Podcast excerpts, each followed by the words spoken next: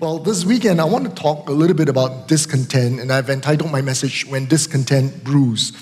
You see, when Israel uh, exited out from Egypt, from slavery, I mean, they came out, you know, with a massive, dramatic display of God's power and might. Amen. I mean, uh, God came down on the nation of Egypt. There were 10 plagues, and a new nation was, was birthed with a great sense of hope and vision for what lies ahead for the whole Jewish populace. They were delivered out from slavery, they were set free. And not only that, they were granted a promise of the possession of land, property, vineyard, and a future that up to then was something that they could only dream about. The Almighty came down in the midst of the Jewish people, and He parted the Red Sea, He brought forth water from the wilderness, descended onto Mount Sinai, came by fire, spoke with an audible voice, and entered into a covenant with the people of Israel.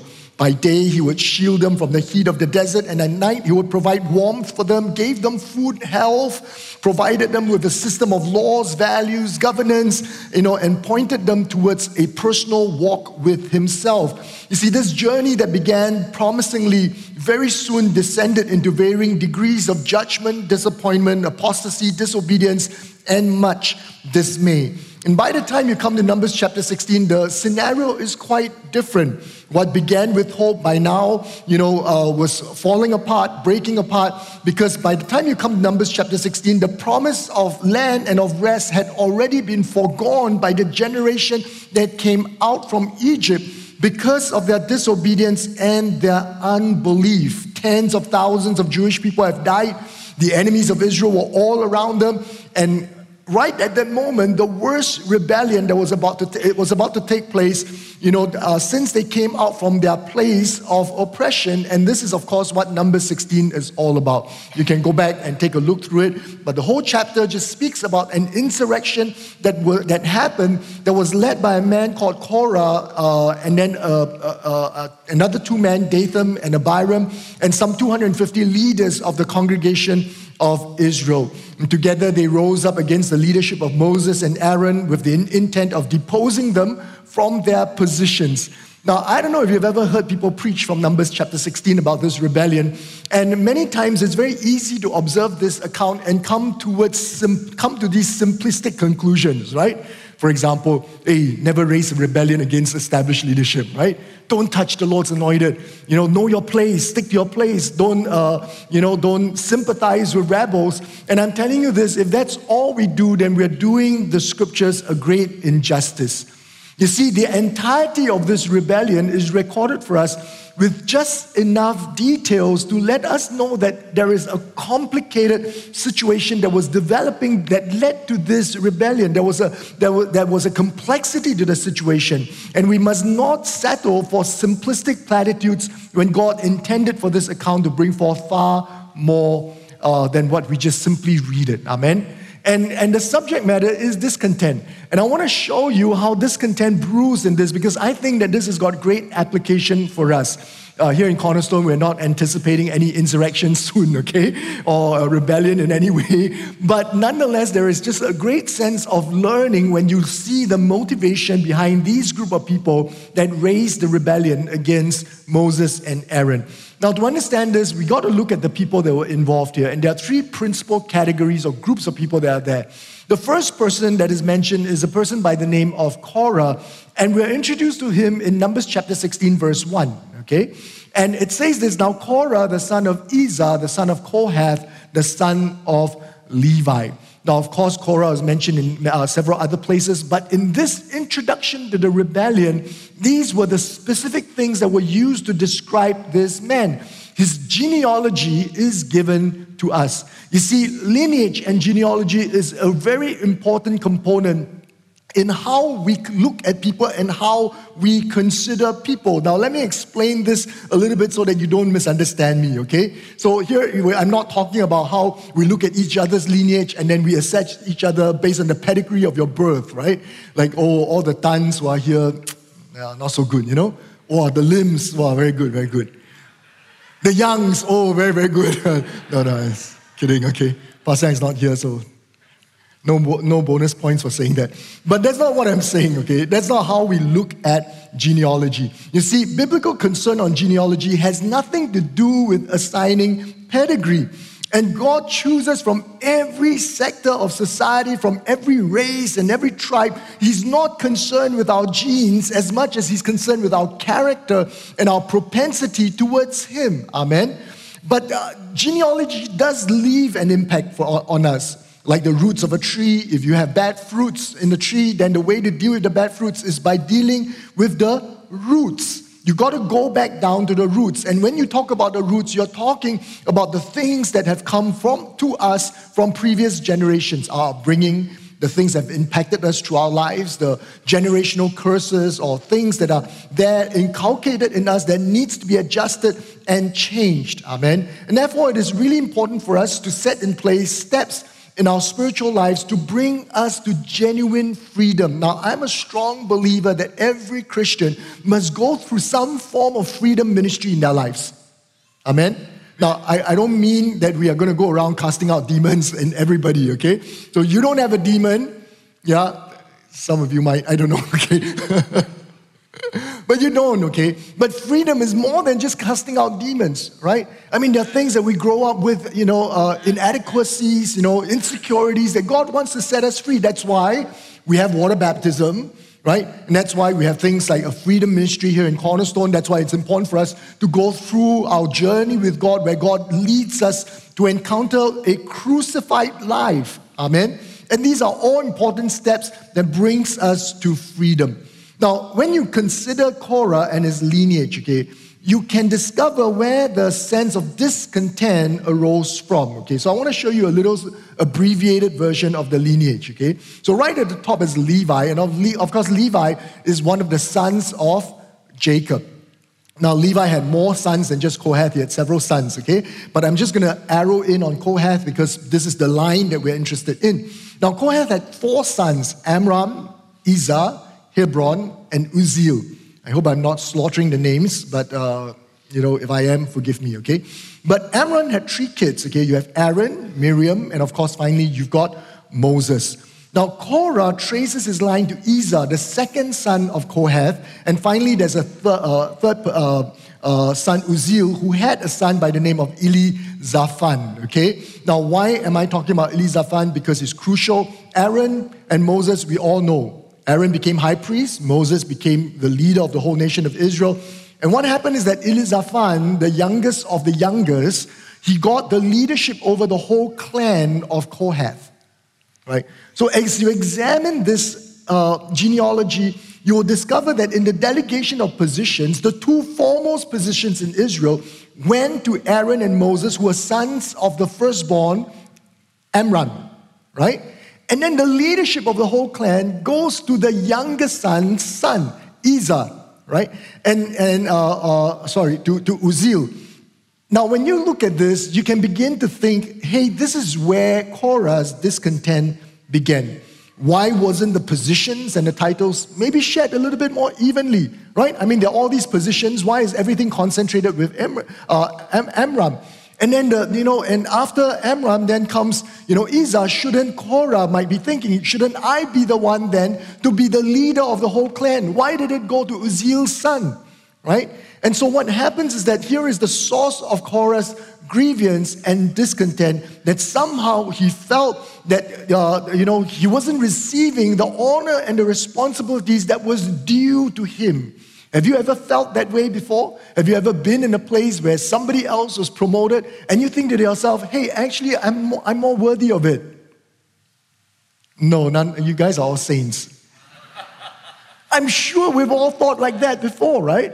We've all thought the sense that, hey, you know, I think I'm more deserving of this. I think I'm deserving of a bigger bonus. I think I'm deserving of the, the credit for this particular matter.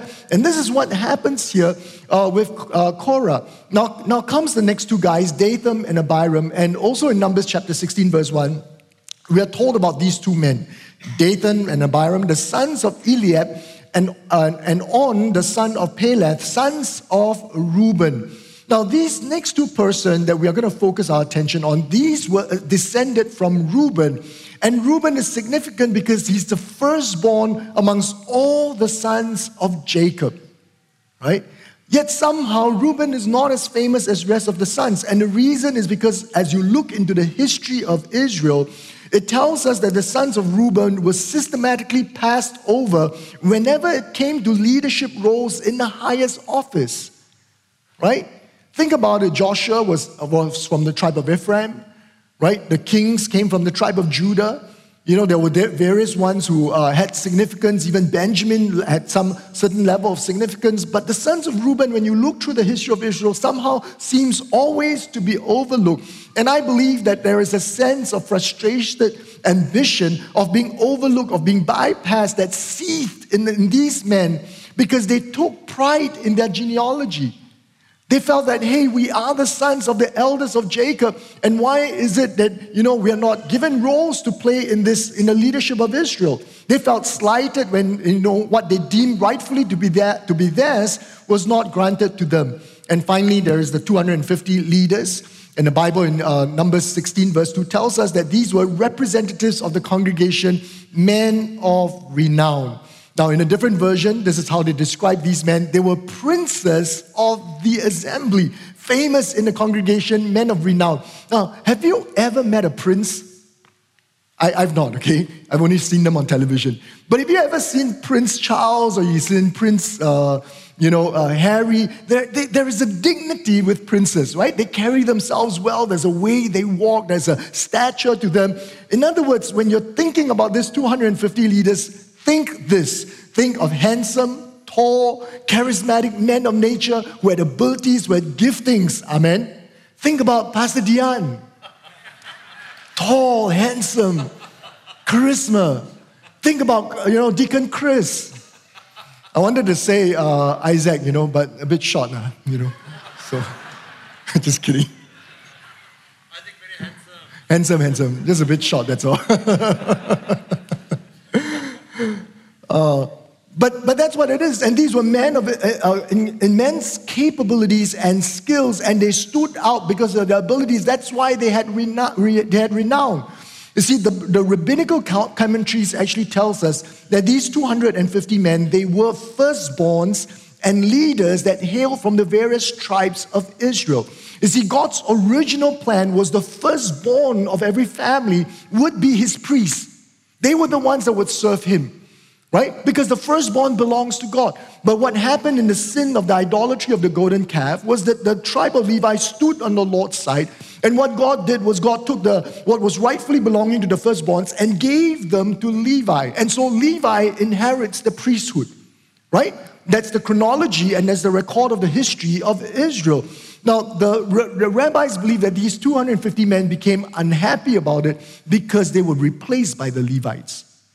They lost their place, and having lost it, they resented those who replaced them. And in their minds, you know, you can just imagine the sense of despising the Levites and seeing them as being lesser than themselves, and that they were the ones who had the prestige, they had the ones who had the distinctions. You know, and the thing is this when you consider all these groups of people and the discontent that they manifested, let me tell you this discontent is unavoidable. All of us have experienced discontent. In fact, some of us are facing discontent right now in this moment, right? There's things that we're unhappy about. There are things that we are upset about. And when you consider these groups of men, these three groups of men that led the rebellion against Moses and Aaron, their grievances aren't unique to them. In fact, we can all easily identify with these grievances. Whenever we get neglected or overlooked, we feel like we are passed over for opportunities. We felt like attention is not given to us, promotion that is due to us is not given, or we feel slighted, or maybe our ambitions are frustrated, or we feel unjustly treated by our leaders and the people that are around us. Let me tell you this welcome to life. Life is full of discontent. Amen. Life is full of discontent. I can identify it. I can think that, hey, in fact, I, I, I can see this, that discontent is constantly brewing in our lives. Uh, somewhere along the way, there is going to be discontent and it's going to be brewing all the time. The question, though, is this though the cup of discontent is brewing, you don't have to drink from that cup. Though the cup is being offered to you, you don't have to drink it. You see, Korah, Dathan, Abiram, 250 of these leaders, as the discontent was stirring, they drank fully of the discontent. And the poison of discontent was devastating. God did something He's never done before and has never, never since done before in judging these men. The earth opened up and these people fell right into hell. You see, if you choose to drink the cup of discontent, I'm telling you, it's going to be hell on earth for you. It's going to be torment for you, right? So I want to give us an antidote to this because as you consider how you know this, this episode here, it not just tells us what happened, it gives us a sense of an antidote of how we can deal with this thing so that we don't have to drink of this cup of discontent. And the first thing you got to do is you got to check your motives, right? In Numbers chapter 16, verse 3, they, we have this charge that was brought against Moses and Aaron, and this is what these men said. He said, All the congregation are holy, and the Lord is in their midst. Why then do you exalt yourselves above the Lord's assembly? Now, when you consider what they said to Moses and Aaron, there is compelling logic in their argument. The first part of their argument, they say this God called the whole nation to be, to be holy. You know, He's in the midst of all of them. And you know what? God indeed called the whole nation of Israel to be a royal priesthood, a holy nation, right? They were called to be kings, they were called to be priests. God was going to rule in the midst of them. And there is something about discontentment because discontentment always begins with the murmuring of something that sounds totally logical and correct. And maybe you did do the bulk of the work and the credit didn't come to you. And maybe you are due for that promotion and yet somebody had it. I, you know, can you imagine that, you know, 20 years you've served in a, in a backup singers, you know? And you're praying and you're working hard. One day I'm going to be a worship leader. And then this young, this young person comes in, and in three months, you know, she's standing up and she's leading worship. And you're thinking to yourself, man, I worked 20 years. Never asked me, and this person just comes up and leads worship. Come on, I've been in church 30 years, they never asked me to lead worship. Once they said, Lip, your time has come, you're going to lead worship, you know? I say, Oh, yeah, I'm ready. We're going for a silent retreat, and you'll lead worship there. Just wave your hands. I feel so un- unappreciated. but there is always a compelling logic at the beginning of discontent. But when you consider the second part of that argument, then their mindset, their mentality becomes revealed. Because in that second part, they say this why then do you exalt yourself above the rest?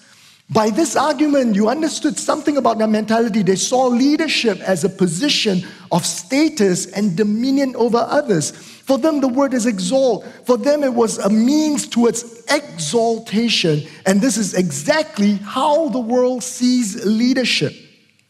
And that's why in secular organizations, there'll be hierarchies, right? There'll be titles, there will be organizational charts, and who reports to who, who has this, who has this authority, who has that authority. We start counting the number, uh, the size of our company, we start looking at the bottom line and the turnover because there is a packing order, and that's how the world sees leadership. But this is not how God sees leadership. God's sense of leadership is totally different from the way the world sees it. When God chose a leader for Israel, He chose a man called Moses. And the description the Bible gives to us is that Moses was the meekest man on earth. In fact, in verse 4 of this chapter, uh, number 16, right, you see a manifestation of that. Because when the, they, they brought a charge against him and Aaron, you know what Moses' immediate response was? He fell on his face. And he says, Lord, please forgive us for this. Just imagine, imagine, okay, this week, tomorrow, there's a sitting in parliament you know, and one of the MPs, you know, brings a charge against one of the ministers. You did not handle this well, transport minister. So many MRT breaking down. And then the minister goes and says, Oh, forgive me, forgive me. Can you imagine that happening in, in, in parliament? That will never happen. And we don't expect our people to do that. In fact, if our ministers do that, we see them as being weak, right? Because this is the system of the world. This is what the world is looking at. They, you know, as far as they're concerned, humility in a person is weakness. And yet, this is exactly what Moses did. This is the biblical view, the paramount quality that is needed in leadership.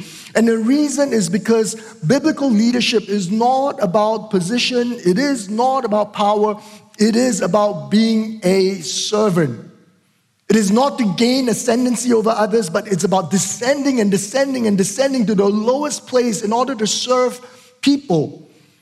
Matthew chapter 20, verse 25 to 28, Jesus had a situation on his hand. His disciples were discontented, they were unhappy, right? Did you know that, you know, Jesus had three special disciples, Peter, James, and John?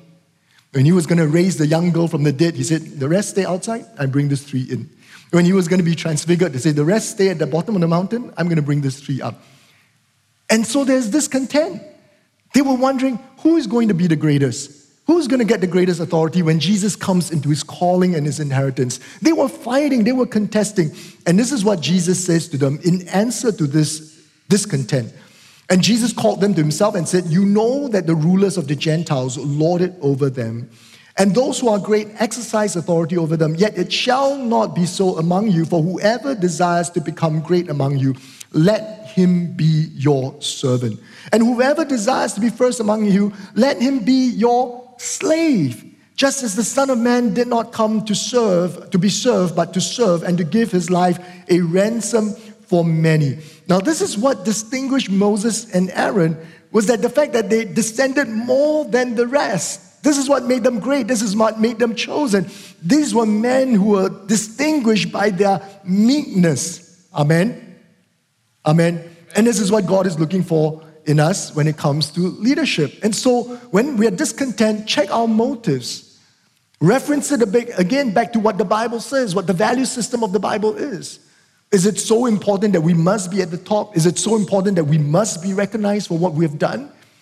Or is there something else that God is really pointing to us that's more important than just the promotion or being recognized?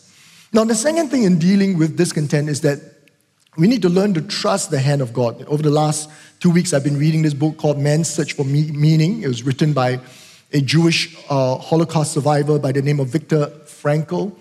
And um, he wrote it in 1946, just shortly after, you know, the end of the Second World War and was liberated from the concentration camp. For three years, he was kept mostly in Auschwitz.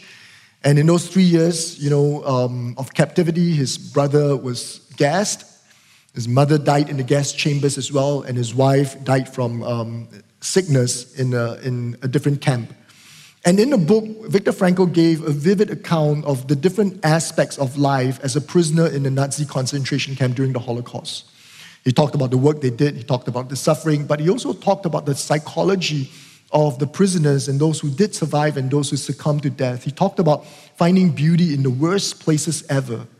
He talked about you know coping with humor and all these kind of stuff. And it, I'm telling you, it's such a painful read because you cannot imagine, you know, the, the, the things that, the evil that is done, men, you know, that mankind does to each other. And you also cannot imagine the pain uh, that men can sustain or people can, uh, you, know, um, you know, endure, you know, through this. Now, there is a portion in his book where he talked about the hand of fate. Okay? Of course, as Christians, we don't believe in fate and we believe that God is in control. Amen? And he, but he did say this, he talked about letting fate take its course instead of struggling to plan out his own course of action. Because he learned from the, de- from the first day he entered the concentration camps that he really you know didn't know what's the right decision to make.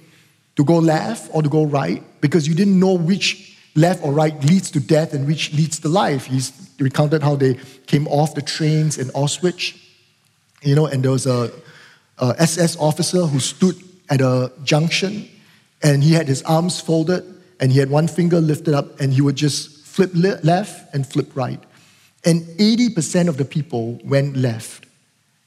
And they all went straight to the gas chambers and were killed. And the 20% were sent to the labor camps to work just by the flipping of his fingers. And so you never quite know whether you're going to live or you're going to die. And so he recounted an incident in which he was listed to be transported to another camp. And the Nazis were telling them that they were going to a rest camp.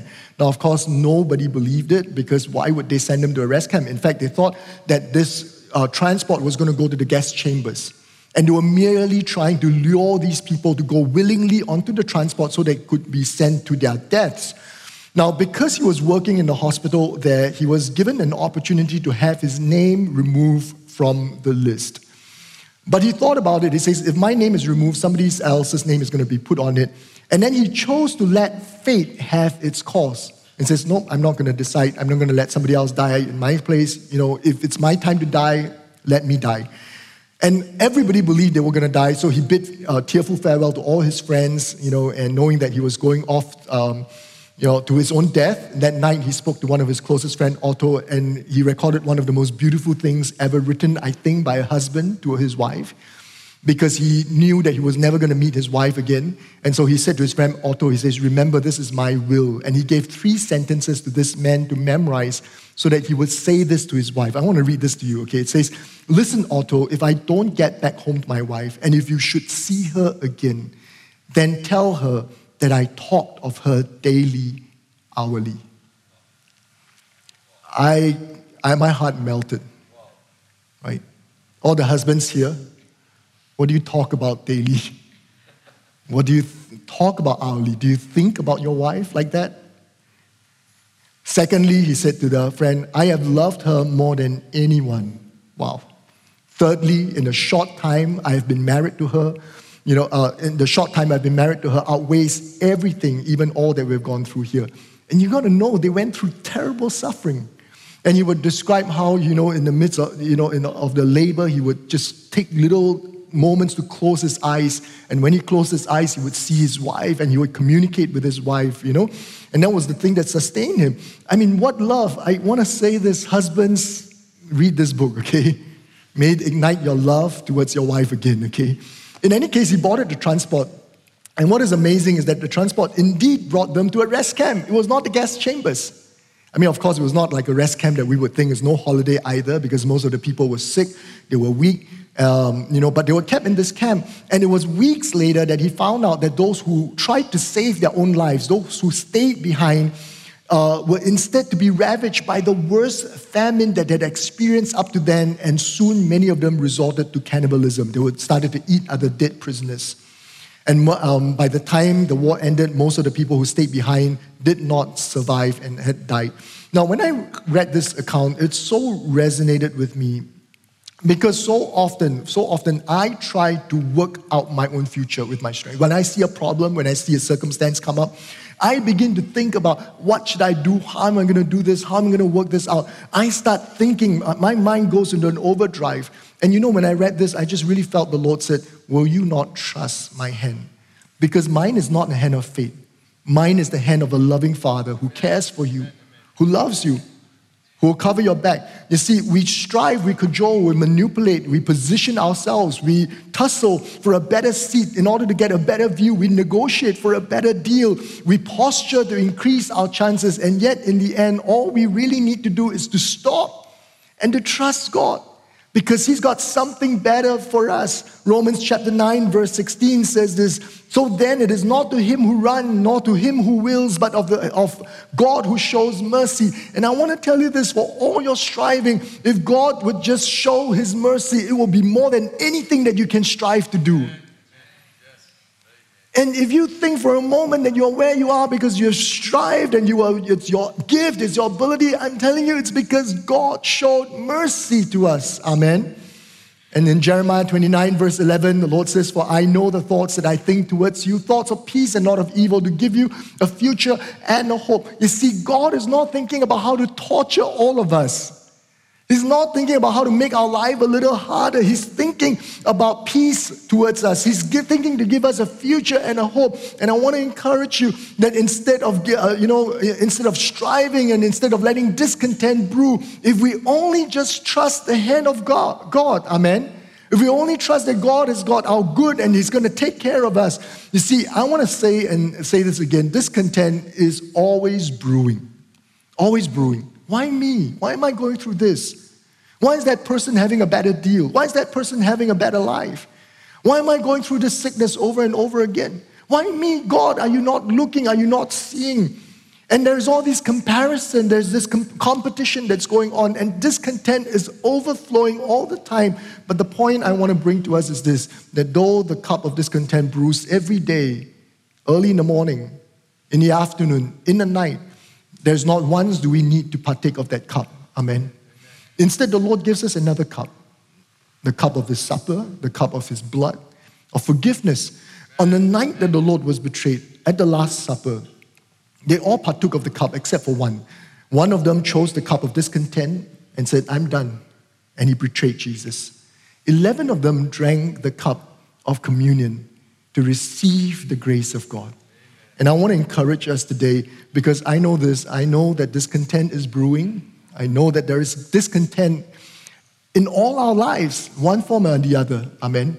But I want to encourage you, you don't need to let discontent rule over you. Let's all stand to our feet, shall we? I want to bring this to a close. I want to pray for us. Amen. You know, personally, I am full of complaints, honestly. You know, if you could, if you, if all my thoughts were verbalized, okay, you would see a man who has tons and tons of complaints, you know. And, uh, and I want to say this that I suspect that it's not just me, I suspect that many of us are the same way. Because life is not fair, right? Circumstances happen, and trouble seems to come over and over again. And sometimes we just get tired. Sometimes we say, hey, this is enough. And we just think that, hey, this is, there's no equity in all this. But I want to say this yeah, it is indeed unfair. There is no equity.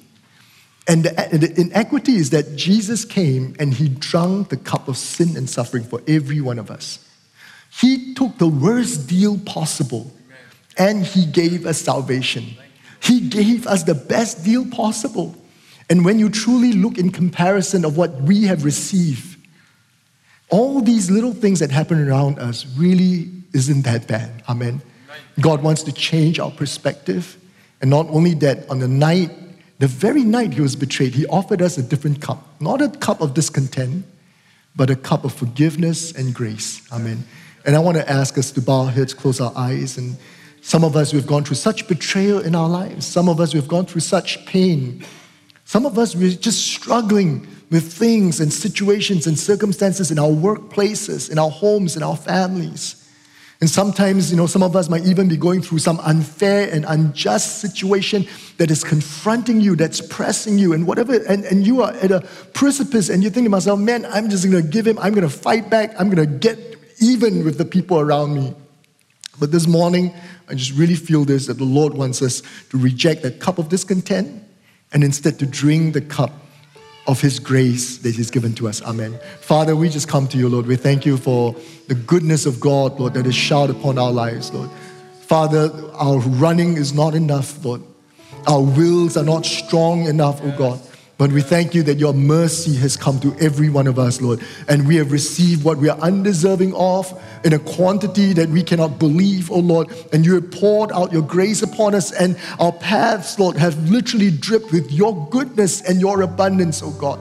Father, your, oh, your mercy overwhelms us, oh God, and we realize, oh God, that your thought towards us is for peace and not for evil, Lord, for a hope and for a future, oh God.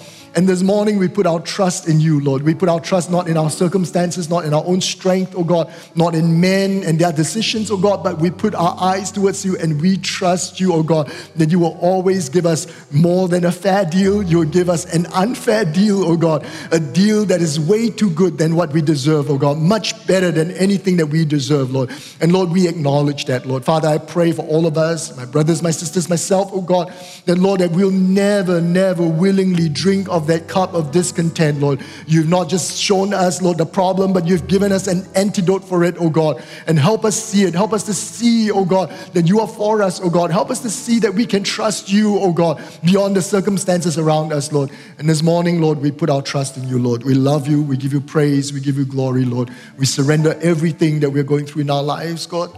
We ask you right now to pour out your grace to us. My uh, church, I want to just ask you if you're going through something in your hearts this morning, if there is discontent brewing in you, wherever you are, then you would reach out your hands to the Lord right now and you would ask Him, Lord, help me see. Help me see differently, Lord. I don't want to be discontented anymore. Help me understand my motives. Help me trust your hand, that your hand will always give me the best deal. And I want to encourage you to open your hearts to the Lord. Amen. Your circumstances might not change immediately, but I want to tell you this you'll look at the situation completely differently. Amen. No longer slaves, but given a promise of inheritance. Okay. No longer condemned to death and in eternity without God, but having received the salvation of Jesus Christ, peace with God, reconciled, in our relationship with God. Those are the things that God has given to us. Amen. And again, Father, we just thank you. I pray for every hand that is lifted towards you, every heart that is yearning for you, that's calling to you, Lord. I just pray right now, oh God, that you would administer your cup of grace, Lord, to every person that is here, oh God. You just administer that cup of forgiveness, oh God, over every single one of us, Lord. We choose this morning to reject the cup of discontent and to drink of the cup that you have given to us, the cup of grace, Lord. We give you praise, we give you glory, honor. And now, Lord, I speak your blessings over my brothers and my sisters, the blessings of God the Father, the blessings of God the Son, and the blessings of God the Holy Spirit be with you and abide with you now and forevermore. And everybody say, Amen. Come on, let's give the Lord a clap offering, shall we?